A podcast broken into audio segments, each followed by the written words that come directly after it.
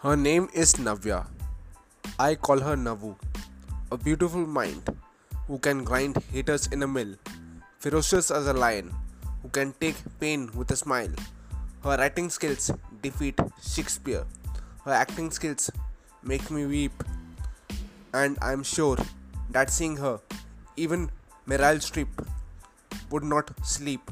Her hosting skills make me wonder whether she would take Oprah Winfrey's place in near future and keep my heart beating at a fast pace.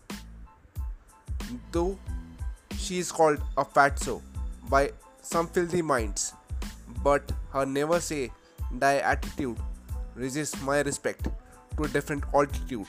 Sometimes she's in tears when shrewdness sows seeds of fear in order to pollute her golden heart.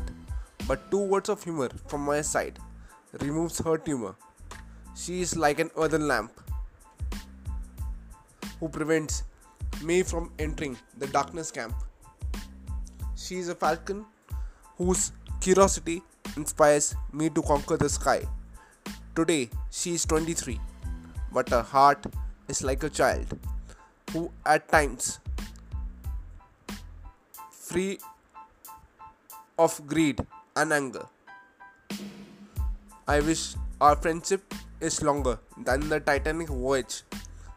I wish I get a partner like her who is first a friend then a wife. I wish our friendship is stronger than India and Pakistan.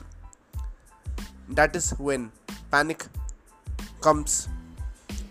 We should apply a tonic of smile and love so that younger generations become preachers of friendship and love, and people become peaceful like a dove.